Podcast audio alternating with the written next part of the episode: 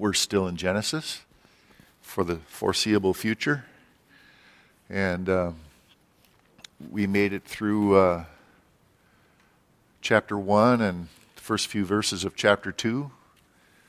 And um, we're going to try and get through the end of chapter 2 tonight. We're looking at Genesis 2, verses 4 through 31. I think I'm going to just go ahead and read through it all, and then we'll come back and and see what the Lord has for us. Um, verse 4 This is the history of the heavens and the earth when they were created in the day that the Lord God made the earth and the heavens. Before any plant of the field was in the earth, before any herb of the field had grown. For the Lord God had not caused it to rain on the earth, and there was no man to till the ground. But a mist, mist went up from the earth and watered the whole face of the ground. And the Lord God formed man of the dust of the ground and breathed into his nostrils the breath of life, and man became a living being. The Lord God planted a garden eastward in Eden, and there he put the man who he had formed. And out of the ground the Lord God made every tree grow that is pleasant to the sight and good for food. The tree of life was also in the midst of the garden, and the tree of the knowledge of good and evil. Now a river went out of Eden to water the garden, and from there it parted and became four riverheads. The name of the first one is Pishon. It is the one that skirts the whole land of Havilah, where there is gold, and the gold of that land is good. Bdellium and the onyx stone are there. And the name of the second river is Gihon. It is the one which goes around the whole land of Cush. The name of the third river is Hiddekel. It is the one which goes toward the east of Assyria.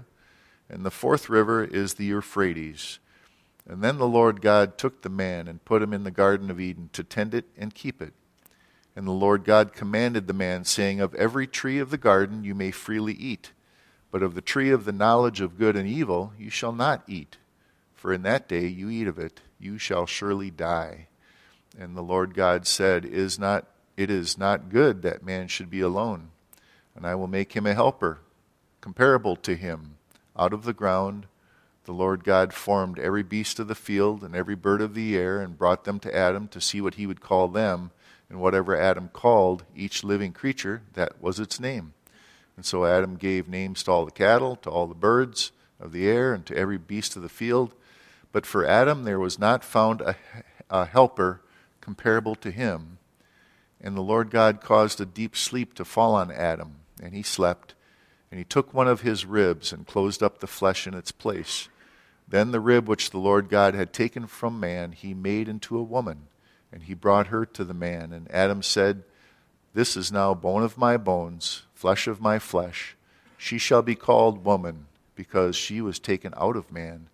Therefore, a man shall leave his father and mother and be joined to his wife, and they shall become one flesh.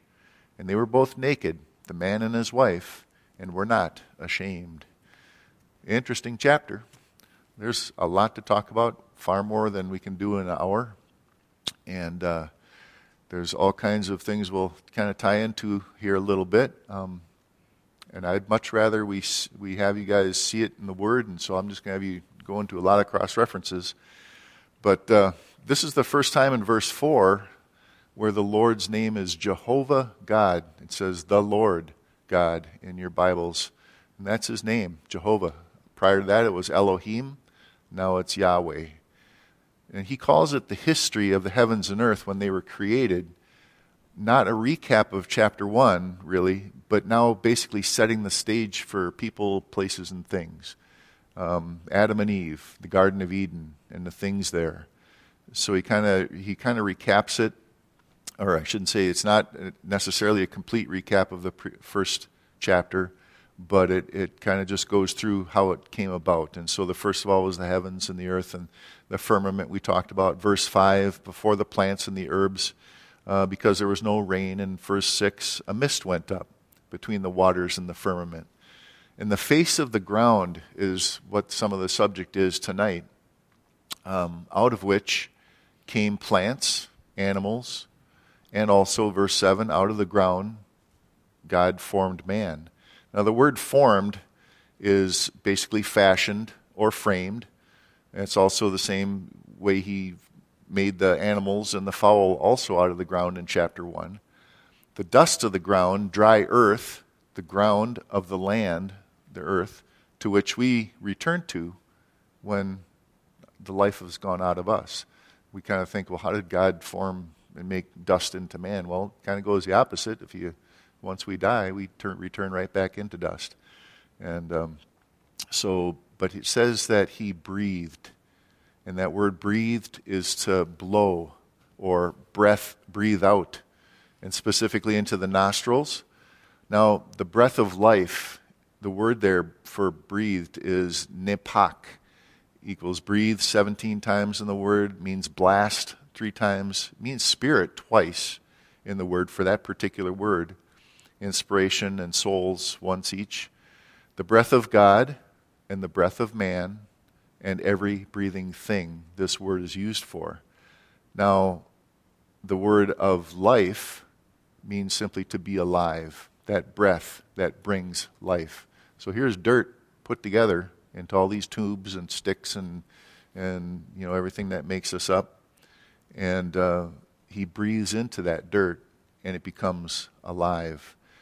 Now, it's not the same as in chapter 1, verse 2, the Spirit of God. The word spirit there, because many times people think the word spirit means simply breath. And, uh, but breath is um, different here in chapter 1, verse 2, where it talks about the Spirit of God. That is ruah, means a living spirit uh, or the person of a living being 232 times in scriptures uh, for the Lord and for us. It means simply wind 92 times, breath 27 times, and there's a few other that's used once here or there. And so it's different than it is here, where God breathed into Adam. He breathed life into him, gave him breath. Um, in chapter 1, that spirit is the actual spirit of a person.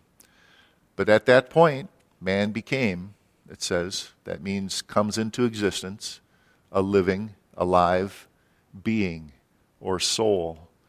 And we often talk about the soul, and I've already heard poets say, Tell me if you can, what is the soul of a man? And that's something that your scientists are never going to be able to tell you.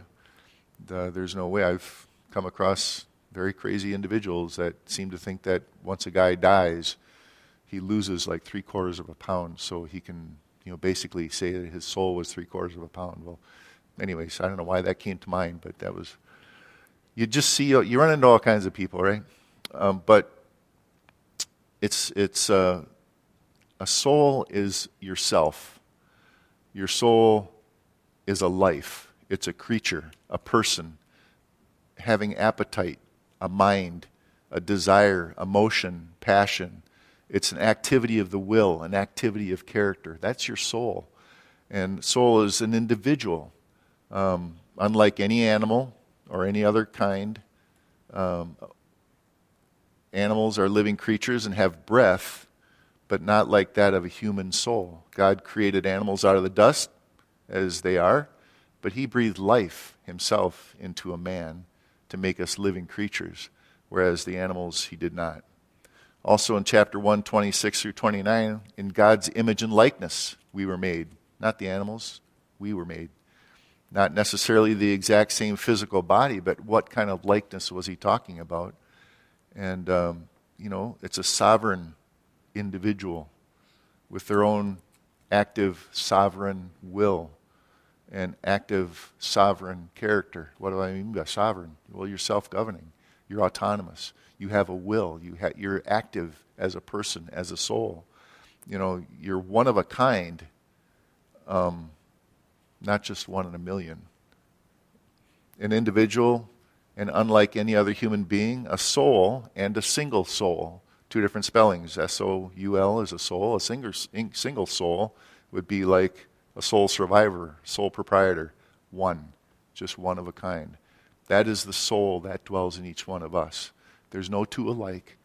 There's all kinds of different variations of faces and bodies and personalities, and then after the Tower of Babel, there's all kinds of different backgrounds and cultures and customs and societies. Many lives with different stories, but one Bible, one God.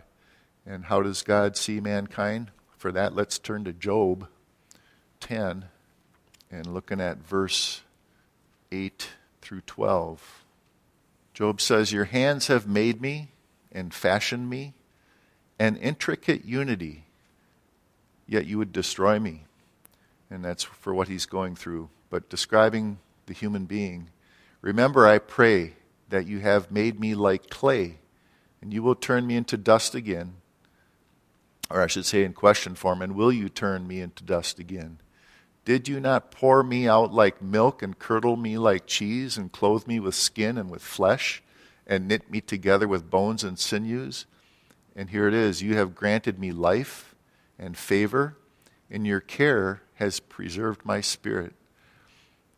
And you have granted me life and favor, and He's preserving our spirits. An intricate unity and the ability to preserve our spirits. You know, um, Jesus was, when he was on the cross, you know, he gave up his spirit. Nobody took it from him. And in the same way, you know, someone may take our lives, but it's the Lord and only the Lord that um, allows that. And when he allows our spirit to depart. In Psalm 8, uh, verses 3 through 9, how does God think of us? The whole psalm's is awesome, but just to do 3 through 9 is when I consider your heavens and the work of your fingers, the moon and the stars which you have ordained, what is man that you are mindful of him, and the Son of Man that you visit him? Well, you made him a little lower than the angels, and you have crowned him with glory and honor. You made him to have dominion over the works of your hands, and we read about that last week. You have put all things under his feet all sheep and oxen, even the beasts of the field and the birds of the air, and the fish of the sea, all that pass through the paths of the seas. And, O Lord, our Lord, how excellent is your name in all the earth. He is mindful of us. In Psalm 119, 73, just one verse, I'll read it if you don't want to flip. It says, Your hands have made me and fashioned me. And it says, You give me understanding that I might learn your commandment. That's that soul that God's put into us the ability to have an active will, a sovereign will that He has fashioned in us, that He can give us understanding. In Psalm 139, we'll do 13 through 18. It says, For you have formed my inward parts, you have covered me in my mother's womb. I will praise you, for I am fearfully and wonderfully made. Marvelous are your works, and that my soul knows very well. My frame was not hidden from you when I was made in secret and skillfully wrought in the lowest parts of the earth. Your eyes saw my substance being yet unformed. In your book they are all written the days fashioned for me, when as yet there were none of them. How precious also are your thoughts towards me, O God. How great is the sum of them. If I should count them, they would be more than the numbers of the sand. And when I awake, I am still with you. And, you know, he, his thoughts towards us, you can't even count them. He knows our inward parts. Talks about being made in the, the hidden parts and in the, the, the depths of the earth in a secret place, wrought in the lowest parts of the earth. Well, you know, we were made when, you know, when we were born, you know, prior to when we were born, that the conception is when we were made. He's talking about our souls. He's talking about that which he breathed into us and that he knew before our days were even there. And um, and again, there's those that get a little off track here, thinking that our souls have always been around, and Mormons and so forth, where uh, you know then we now inhabit this body, but soon we'll get our own planet. We'll be off to some other place in a different body, and it's false teaching. You know, we began, our lives began. Adam began when God breathed into him. Our lives began when when we were conceived, and that's when He made us in those depths, in those secret places fearfully and wonderfully made, marvelous. skillfully made in secret. You know, I my whole life pretty much I've been fairly healthy, but last fall I I wouldn't even talk about this, but last fall I had to actually go have a surgery, and I'm sitting there thinking these guys are going to open me wide open. They're going to be in there, you know, doing all this business. Are there any doctors in the room? You know, any surgeons? This is their day every day. They look at all the, the workings that go on inside of us. You know, this is what medicine is these days, and and it's it's wonderful. It's it's I can't imagine there's a doctor who's an atheist, seeing how wonderfully we're made, and uh, but yet. Uh, you know, God made us. Seen before formed, written before we were born, each day fashioned when there were none. Precious are his thoughts towards us. He loves us so much. If you don't take anything else home tonight, take Psalm 139 with you and check it over again tonight when you're about to go, to bed. And, you know, his thoughts towards us, it makes it a lot more easy for us to consider just coming before him and talking to Him, doesn't it? So, why did God create mankind? The question really. Revelation 4, if you haven't got your finger there already, um, verses 8 through 11. And we're just looking uh, at the meaning of why He created us. The context is different without getting into that. But the four living creatures each having six wings, were full of eyes around and within, and they do not rest day or night, saying, Holy, holy, holy, Lord God Almighty, who was and is and is to come. And whenever the living creatures give glory and honor and thanks to him who sits on the throne, whoever lives forever and ever, then the twenty four elders fall down before him who sits on the throne and worship him who lives forever and ever and cast their crowns before the throne, saying, You are worthy, O Lord, to receive glory and honor and power. Why? Because you created all things. Why? Because your will they exist and were created. Look at back at Colossians. He created us. It's, it was his will. He desired to create us. That's why. Colossians 1 13 through 22. In verse 13, it says, He has delivered us from the power of darkness and conveyed to us the kingdom of the Son of His love, in whom we have redemption through His blood, the forgiveness of sins. He is the image of the invisible God, the firstborn over all creation. Notice this by Him all things were created that are in heaven and on earth, visible and invisible, whether thrones, dominions, or principalities, or powers all things were created through him and for him, and he is before all things, and in him all things consist, including us. And he is the head of the body, the church, who is the beginning of the firstborn from the dead, that in all things he may have the preeminence. But look at this For it pleased the Father that in him all the fullness should dwell, and by him to reconcile all things to himself, by him whether things on earth, things in heaven, having made peace through the blood of his cross. And you who were once alienated and enemies in your mind by wicked works, yet now he has reconciled in the body of his flesh through death to present you holy and blameless and above reproach in his sight. Why did he create us?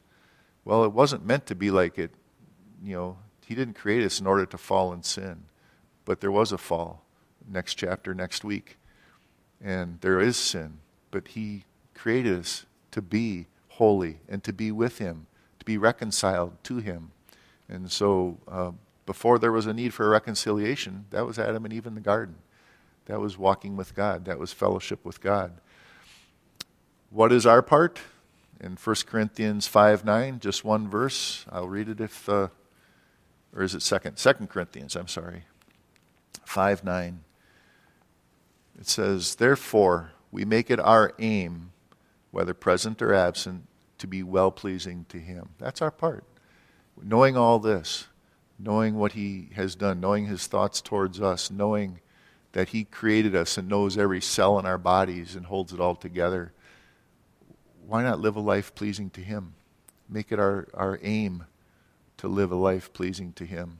So, going back to Genesis chapter 2, looking at now verses 8 through 16. The Lord God planted a garden. Boy, you know, I like a good garden. Mary has these gardens out back, and we had vegetables for a while, and now we kind of just moved it over to mostly flowers and uh, what did Rudy call it? A butterfly garden, I guess, or something like that they call it. But she's got the monarchs back there and the whole bit.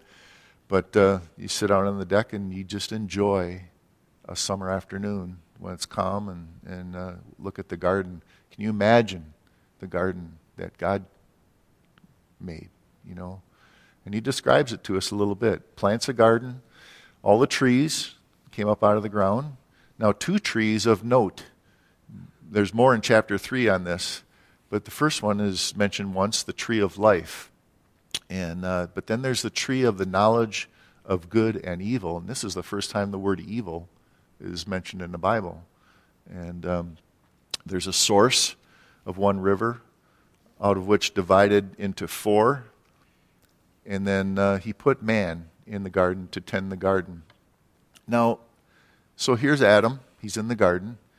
God puts a tree in the garden, and, and he says, you know, in verse 16, the Lord commanded the man, saying, Of every tree of the garden you may freely eat but of the tree of the knowledge of good and evil you shall not eat. For in that day that you eat of it, you shall surely die. And so all of a sudden, now here's Adam. He's in this garden looking at all this beauty, walking with the Lord. And now there's this tree right in front of him. It says, No touchy. I don't, do not eat of that tree. And the day that you eat of that tree, you'll die. What is that? why all of a sudden now there's something here that I, I have to think about? And it's not just a garden to enjoy, there's something I need to be careful. Well, because he now introduces this thing called choice. Now there's, there's a, a created in his image, a living being, a sovereign individual with a soul, and God now gives man a choice. That's why the tree. In fact, that's throughout Scripture. We'll see what, how important choice is. Uh, he puts something in front of him and says, Don't touch this. The only explanation is that God wanted to give him a choice. If we take these couple of verses chronologically, God told Adam directly. Eve wasn't taken out of Adam yet. So Eve never really got the word directly from the Lord that we know of.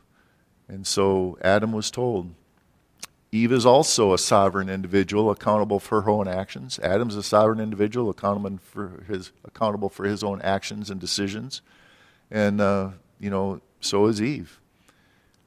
I cannot accept Calvinism for these verses alone. There's a tree. You have a choice. You are told, commanded not to touch that tree. And there it is. Well, we know what happens in the next chapter if you go through the, you know, Adam and Eve clearly have a choice. Look up in the word chosen. Just take your Bible app and look up the word chosen. Look up the word ordained in the New Testament. And you will see plainly that God has chosen and ordained us. He is predestined and preordained. And he says, I have chosen you, you have not chosen me. And then look up whosoever will, if, to look up the word if and you will plainly see you have choice. If you do this, then that. God gave us a choice. He gave us a free will. Throughout Scripture, God says, if you will, believe or heed or obey or listen to or do. So we know that God's given us a choice. I, can't, I cannot accept Calvinism. Clearly, God's given us a free will and a choice. It's bigger than me. We love Him because He first loved us.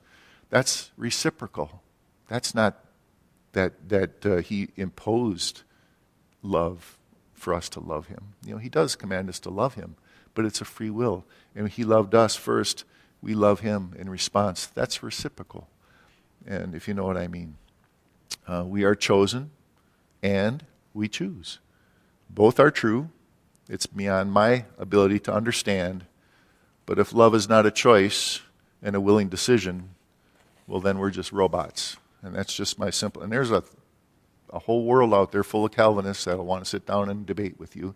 And it's going to be about a whole lot of words, and it's going to be about debate. more than it is about coming to any agreement. And that's the way it goes because it just turns into an argument. Bottom line is there's a tree. You got a choice. It doesn't seem any plainer to me. Where's the desire? Where's the passion? Where's the comfort, the love, and the communion with our Maker if we're just robots? Verse 18 carries that thought. Look, it says, you know, there is something that he made that was not good. If you look at verse 18, the Lord God said, It is not good that man should be alone. So I will make him a helper comparable to him, as my new King James. Um, the King James simply says, For him. Someone to love, more choice. Um, there's no reason to love Eve if, if she's just a robot doll and she doesn't have a choice in the matter to love you back. I mean, it just is so plain to me how choice is such a big part and individual, uh, you know, will. Love is a response. There's love and there's a response to love, as it is with Eve as well. The list for how God and what God created says about woman is, first of all, they're good for man. He says it right here in verse 18. And he says, very good. This is the first where he says, pleasant, agreeable, valuable, appropriate is this, the meaning of this word, becoming, for the better, glad, happy, prosperous. This is that good that is good for man, why he created. Calls her a helper, the word helpmate. Now, in the scriptures, that word is used twice concerning women, but 19 times of God And that same word, a helpmate, one who helps, one who aids. And that's exactly the way it is with God who helps us in the same way. Um, that's why God created and brought her to him. Comparable, again, is for him. It simply means in front of him, about him, in plain sight, you know, just right there. This is, these are the words. And again, I'm just going to do a Bible study on what's said here and I don't really know about what goes. I do know about what goes on, but there's I don't know what to say about what goes on in the world because this is the truth. This is why things are. This is the way God made things, and however that battle comes down and what people try to do to twist it is fine. They can do that, but they're just denying what God said He did. And uh, man was made from the dust, out of the ground. God breathed life into him. Woman came out of man, out of life, and also through whom all life on this planet comes. Every human being comes through woman. And so, to recount in verses 19 and 20, animals, they were named. When you name something, it establishes authority. If you name some your kid, well, you name that kid for a reason, but also you're the parent. You name them. Uh, that in many cultures, you know, people are named by specific individuals who will have authority over them. And that's just what that means. You know, God gave the animals, had Adam, and we know from verse 1 that he was to, um, he was to subdue the world, uh, the animals, uh, man and woman both. We learn that in chapter 1. Um, and from man came the woman. Now, man needs help. He says, She is your helpmate. Well, you know, to do what? Well, to subdue, to rule the creatures, not each other, you know, to be fruitful, to, be, to multiply, helpmate. Bone and flesh, verse 24, it says, therefore, or in ver, verse 24, verse uh, 23, um, this is now bone of my bones, flesh of my flesh, flesh, and she shall be called woman because she was taken out of man. And then it says in verse 24, therefore, rejoining, um, therefore man shall leave his father and mother and be joined to his wife, and they shall become one flesh. And um, it says, uh, therefore, rejoining one flesh, become one again, taken out of, but then brought back to become one again. Now, the following passages have their foundation. They use Genesis 1 and 2 for their authority, and nothing changes with regards to these things. Um, at this point, if you want to turn to 1 Corinthians chapter 11, we're just going to take a few segments. I don't want I hope you don't get hung up on head coverings. That's not the context of what I want to talk about tonight. There are truths in this chapter besides long hair, short hair, and wearing a hat. Um, but uh, just to take what is true about marriage and a husband and a wife in the New Testament. So, chapter 11, verses 3 and 4. But I want you to know that the head of every man is Christ, the head of every woman is man, and the head of Christ is God. Every man praying or prophesying, having his head uncovered, will dishonor his head. Verses 7 and 9.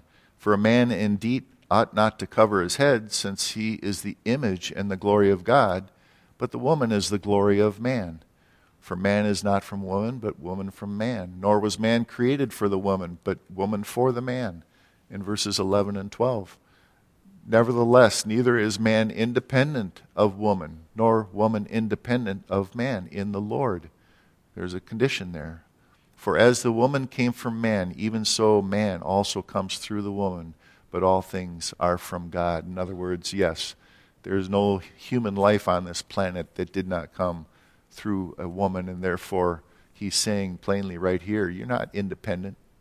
There's no, there's no special category here as far as this is concerned. Human life comes through the woman. Now, this is God's design. I'm not up here to, to tell you, you know, this is not some design from men in order to subjugate anybody. Go to 1 Peter 3. I just want to read verse 7 for the one truth. There's going to be plenty of time to spend in the rest of this chapter, and it's all good. But just for the one truth about that honor.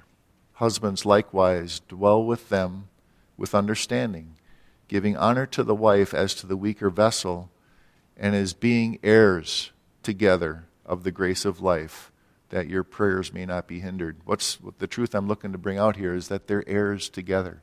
There's no difference. And I am I'm talking about they because I'm a guy. So, you know, it's hard when I'm sitting, and I'll, I'll explain this a little bit here, but the truth of it is, um, us guys need to see that and hear that. And you gals need to know that, that you're co heirs. There's no difference. And I'm sure you do know that. Um, but the grace of life. Galatians 3. A couple more. Galatians 3 26 through 29 says, For you are all sons of God through faith in Christ Jesus. For as many as you were baptized into Christ and have put on Christ, there is neither Jew nor Greek, there is neither slave nor free, there is neither fa- fem- male or female, for you are all one in Christ. And if you are Christ's, then you are Adam, Abraham's seed, and heirs according to the promise. When it comes to being in the Lord, you're co heirs, you're one in Christ. Now, Often, what makes this uncomfortable for some is not necessarily what's being taught, but who's doing the teaching. Um, a pastor should always teach the whole counsel of God. That's what I'm doing here tonight. It might be uncomfortable. But Paul told Timothy that spiritual and mature women of the body of believers are the ones to instruct the younger gals. Uh, the mothers should teach their daughters all this. This is a very practical way to be a helpmate to your husband, since the father is commanded to train up his children in the way of the Lord. You know, that's there's a, it's just simple help being a helpmate to, to teach your daughters all these things. Not many have born again parents, and there are women of all ages here that want to know God and want to know His Word. And there are women in our fellowship who are godly women able to teach what God's Word has to say to everybody, women of all ages, and to new believers. We have women's Bible studies, and we have um, luncheons, and there's fellowship and encouragement. Also, there's books by women of godly character, like Elizabeth George and Debbie Bryson. I think uh, most of you guys know we have those books here in our library, things like that. That's pretty much all I have to say about that subject tonight. Back to Genesis 2. Um, just looking at 24 through 20, or 22 through 24, kind of changing the subject a little bit. Then the rib which the Lord God had taken from man, he made into a woman, and he brought her to the man. Adam said, This is now bone of my bones and flesh of my flesh. And she shall be called woman because she was taken out of a man. And notice this it says, Therefore, a man shall leave his father and his mother and be joined to his wife, and they shall become one flesh. How does God define this relationship? Joined means to cling to, to be close to, to stay. Marriage defined the one for the other for life. Well, what does it say about parents? I mean, your parents when you get married. Well, it says leave them. it says lose them. Depart from them. Leave alone, that word means. Let alone. Set free. Let go, that word means. Does that mean we stop honoring our parents just because we got married? Well, no. Uh, but their influence, influence now is out of the picture when it comes to you and your wife. Leave and cleave. It, uh, it says simply, you know, leave his mother, leave his father, be joined to his wife. Certainly, grandparents should be uh, able to be an example and also help teach their grandchildren as well. But always in support of the parents, not seeking to divide or sway the kids one way or another and going against what the parents are trying to raise their kids. Nor should anybody be allowed by the husband or the wife or anybody to divide a marriage. What the Lord has joined together. Let's look at it, Matthew 19. Bet you didn't think you were coming out for a study like this tonight, did you? Matthew 19, 4 through 6. They were trying to trick Jesus again, trying to give him a scenario to, to get him to say something that they could hold against him. But he says in verse 4 And he answered and said to them, Have you not read that he who made them at the beginning made them male and female? And he said, For this reason a man shall leave his father and his mother and be joined to his wife and the two shall come become one flesh. So then, they are no longer two, but one flesh. Therefore, what God has joined together, let no man, neither him nor her or any other man, put asunder. You know, beware those. That word put asunder, separate, divide, or depart. Beware of those that are going to act like or talk like, you know, about you or about your spouse to you in any way that begins to turn your heart from them. And especially when they would turn your heart away from what God's word says regarding marriage and regarding your spouse. Even in the slightest bit, because this causes division, seeks to drive a wedge. I mean, just just gossip, slander, whatever it is. Uh, whatever kind of attitude some people have to, to talk about their husbands or wives, or to get you to talk about your husband or your wife. Our enemy is quick to use this to destroy. It's one of his favorite tools, even the slightest bit. Um, it says, be joined together, stick together, stay close, cleave to each other, and forsake all the rest. Look at Ephesians 5, verse 31. Really, the entire context, we should go back to 22. It says, Wives, submit to your own husbands as to the Lord. Underline, as to the Lord because you know he might not necessarily seem one way or the other when it comes to that but you're not doing it as unto him. You're doing it as unto the lord. For the husband's the head of the wife as also christ is the head of church and he is the savior of the body. Therefore just as the church is subjected to christ so let the wives be subject to their own husbands in everything. Husbands love your wives just as christ also loved the church and gave himself for her. What's the example our Lord and Savior, who did what? Who died on the cross. He gave up his, he literally gave up his life and was separated from the Father. That kind of love, guys. Love your wives just as Christ also loved the church and gave himself for her, that he might sanctify and cleanse her with the washing of the water by the word, being in the Bible together as a family, that he might present her to himself a glorious church, not having spot or wrinkle or any such thing but that she should be holy and without blemish. That's what the Lord did for us as believers. And so husbands ought to love their own wives as their own bodies. He who loves his wife loves himself. What's the saying? Happy wife, happy life. but uh, you know, for what for whoever hated their own flesh, but nourishes it, cherishes it, just as the Lord does the church. For we are all members of his body, of his flesh, and of his bones. For this reason, a man shall leave his father and his mother and be joined to his wife, and the two shall become one flesh. This is a great mystery, but I speak concerning Christ and the church. Nevertheless, let each one of you in particular so love his own wife as himself, and let the wife see that she respects her husband. These are the verses in the New Testament that are taken directly from Genesis chapter 2. You know, what God has joined together, let no man put asunder. Leave father and mother, cleave to your wife, to stay. Um, a godly marriage, it says right here, you know, will point people to Jesus Christ. A godly marriage is an example of Jesus' love for us and our submission to Him. A godly marriage um, we get washed in His Word. The world sees His love. The world sees the cross when she, the world sees a man laying down his life for his wife. It sees His faithfulness to us when He sees the spouses being faithful to each other. Our obedience and our submission to Him. In Genesis 1:27, it says to be fruitful, and multiply, and fill the earth. And in Genesis 2:24 it says become one flesh and now we talk about the physical aspect, and that's in 1 Corinthians 6, chapter 6, verses 13 through 18. What does it mean to become one flesh? Well, 1 Corinthians 6, just talking about uh, the problems in Corinth, but he makes a point about a particular problem that they're having. And verse 13 foods are for the stomach, and the stomach is for foods, but God will destroy both.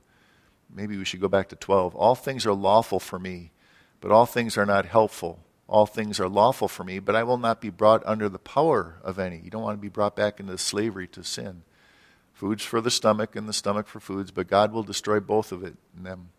And the body is not for sexual immorality, but for the Lord, and for the Lord, and the Lord for the body. We are the temple of the Holy Spirit. And God both raised up the Lord and will also raise up us by his power. Do you not know that your bodies are members of Christ? And shall I then take members of Christ and make them members of a harlot? Well, certainly not. Or do you not know that he who is joined to a harlot in one body with her, for the two, he says, shall become one flesh. But he who is joined to the Lord is one spirit with him.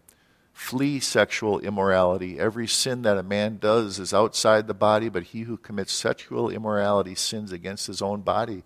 When Adam's talking about bone of my bone and flesh of my flesh, and when the Lord says the two will become one flesh, he's talking about that act of marriage, that union. We know the physical differences between a man and a woman. I'm sorry the days we're living in, it's hard to not to get sidetracked.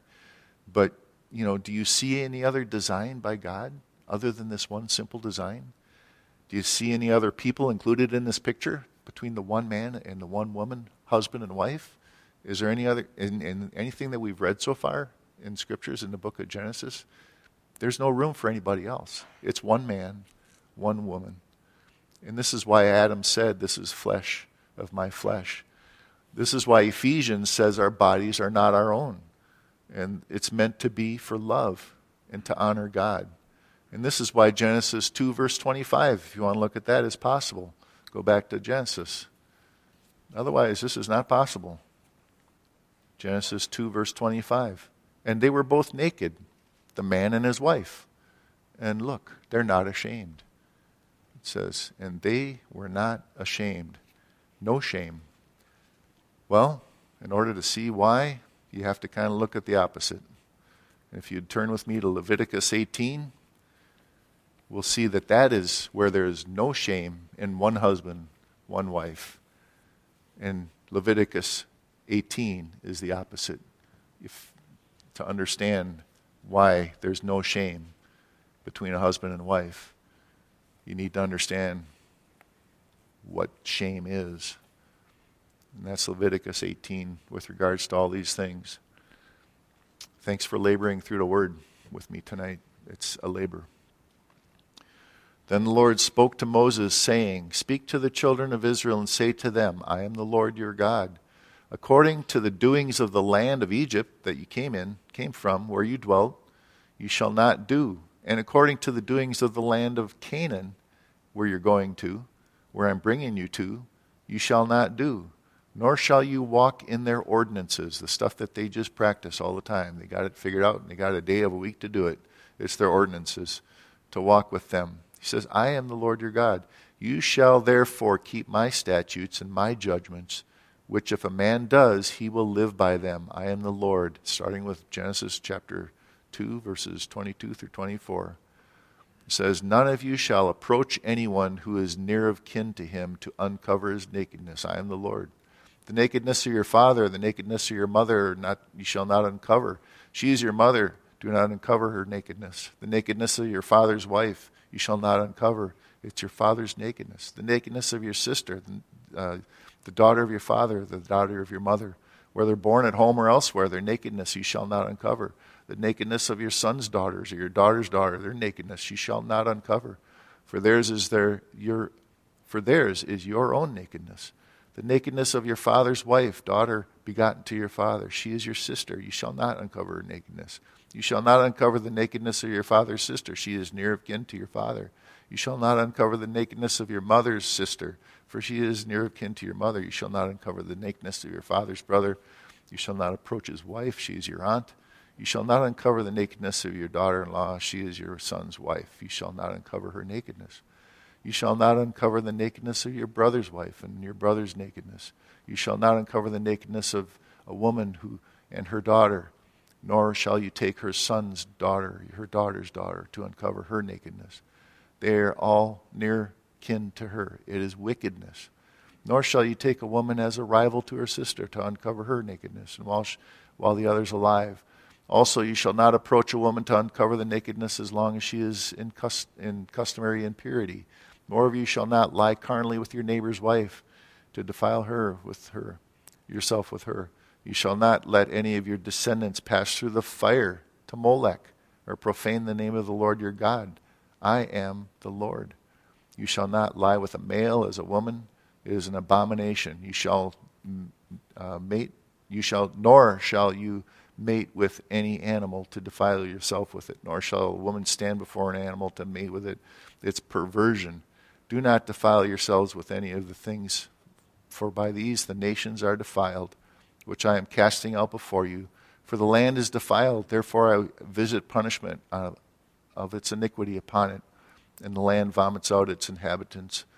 You shall therefore keep my uh, statutes and my judgments, and shall not commit any of these abominations, either any of your own nation or any stranger who dwells among you. For all these abominations the men of the land have done, who were before you, and thus the land is defiled, lest the land vomit you out when you defile it as it vomited out the nations that were before you. For whoever commits any of these abominations, the persons who commit them shall be cut off from among their people. Therefore, you shall keep my ordinances, so that you do not commit any of these abominations, abominable customs, which were committed before you, and that you do not defile yourselves by them. I am the Lord your God.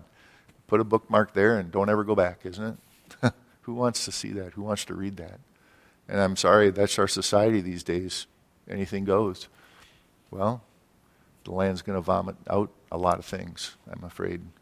Um,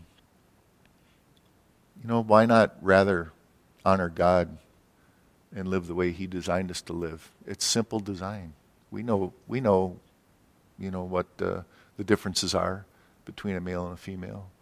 Um, it's, that's just the simplest way that he made things to leave parents and cleave to one another. Um, this is how God made it to be one man, one woman, husband, wife, joined in marriage for all the world to see as an example of how Christ loves the church. And it's impossible for us unless each lives and does this as unto the Lord. It's impossible for us to do this in our own strength. We're just as fallen and just as wicked. You know Romans chapter 1. You know, the Lord turned them over. They know that God exists and by creation, and yet they were not thankful. He turns them over. They begin to continue to, to be ungrateful and begin to deny he there even is a God, and he turns them over even further. By the time it's over with, they've, they're committing all the worst of these abominations we just read about.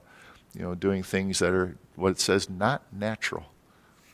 Not natural. What we see in Genesis chapter 1 and chapter 2 is the most natural way God made it and intended it to be. And uh, one last passage here, First, 1 Corinthians 6. I may have missed it earlier. Back to 1 Corinthians 6 again. Just 9 through 11. Do you not know that the unrighteous will not inherit the kingdom of God? Do not be deceived. Neither fornicators, nor idolaters, nor adulterers, nor homosexuals, nor sodomites, nor thieves, nor covetousness, nor drunkards, nor revilers, nor extortioners will inherit the kingdom of God. Verse 11 And such were some of you. You want to read that list again? You know, and such were some of you. But you were washed, you were sanctified, you were justified in the name of the Lord Jesus and by the Spirit of our God. You know, God made us to be like this. It's impossible for us to walk in this without His Holy Spirit. You know, all other motives will fail. If we're doing it as unto the Lord, you know, then we're doing it as unto the Lord. We're obeying the Lord. It doesn't have anything to do with the other person, the, the spouse, because you're, you're doing this as unto the Lord. And so, as such, the Lord's patient, the Lord's gracious, the Lord's merciful, the Lord's full of forgiveness. And so we can be the same towards each other. You know, we can be patient. We can be gracious. We can be merciful when mercy is needed. We can be full of forgiveness when forgiveness is needed. If we're doing it as unto the Lord, there's not a reason we can't. We can be the same towards each other as unto Him and doing it for Him and not for yourself. I'm all done and we're 10 minutes early. And it's kind of good because I have an announcement. Um, but let's pray first.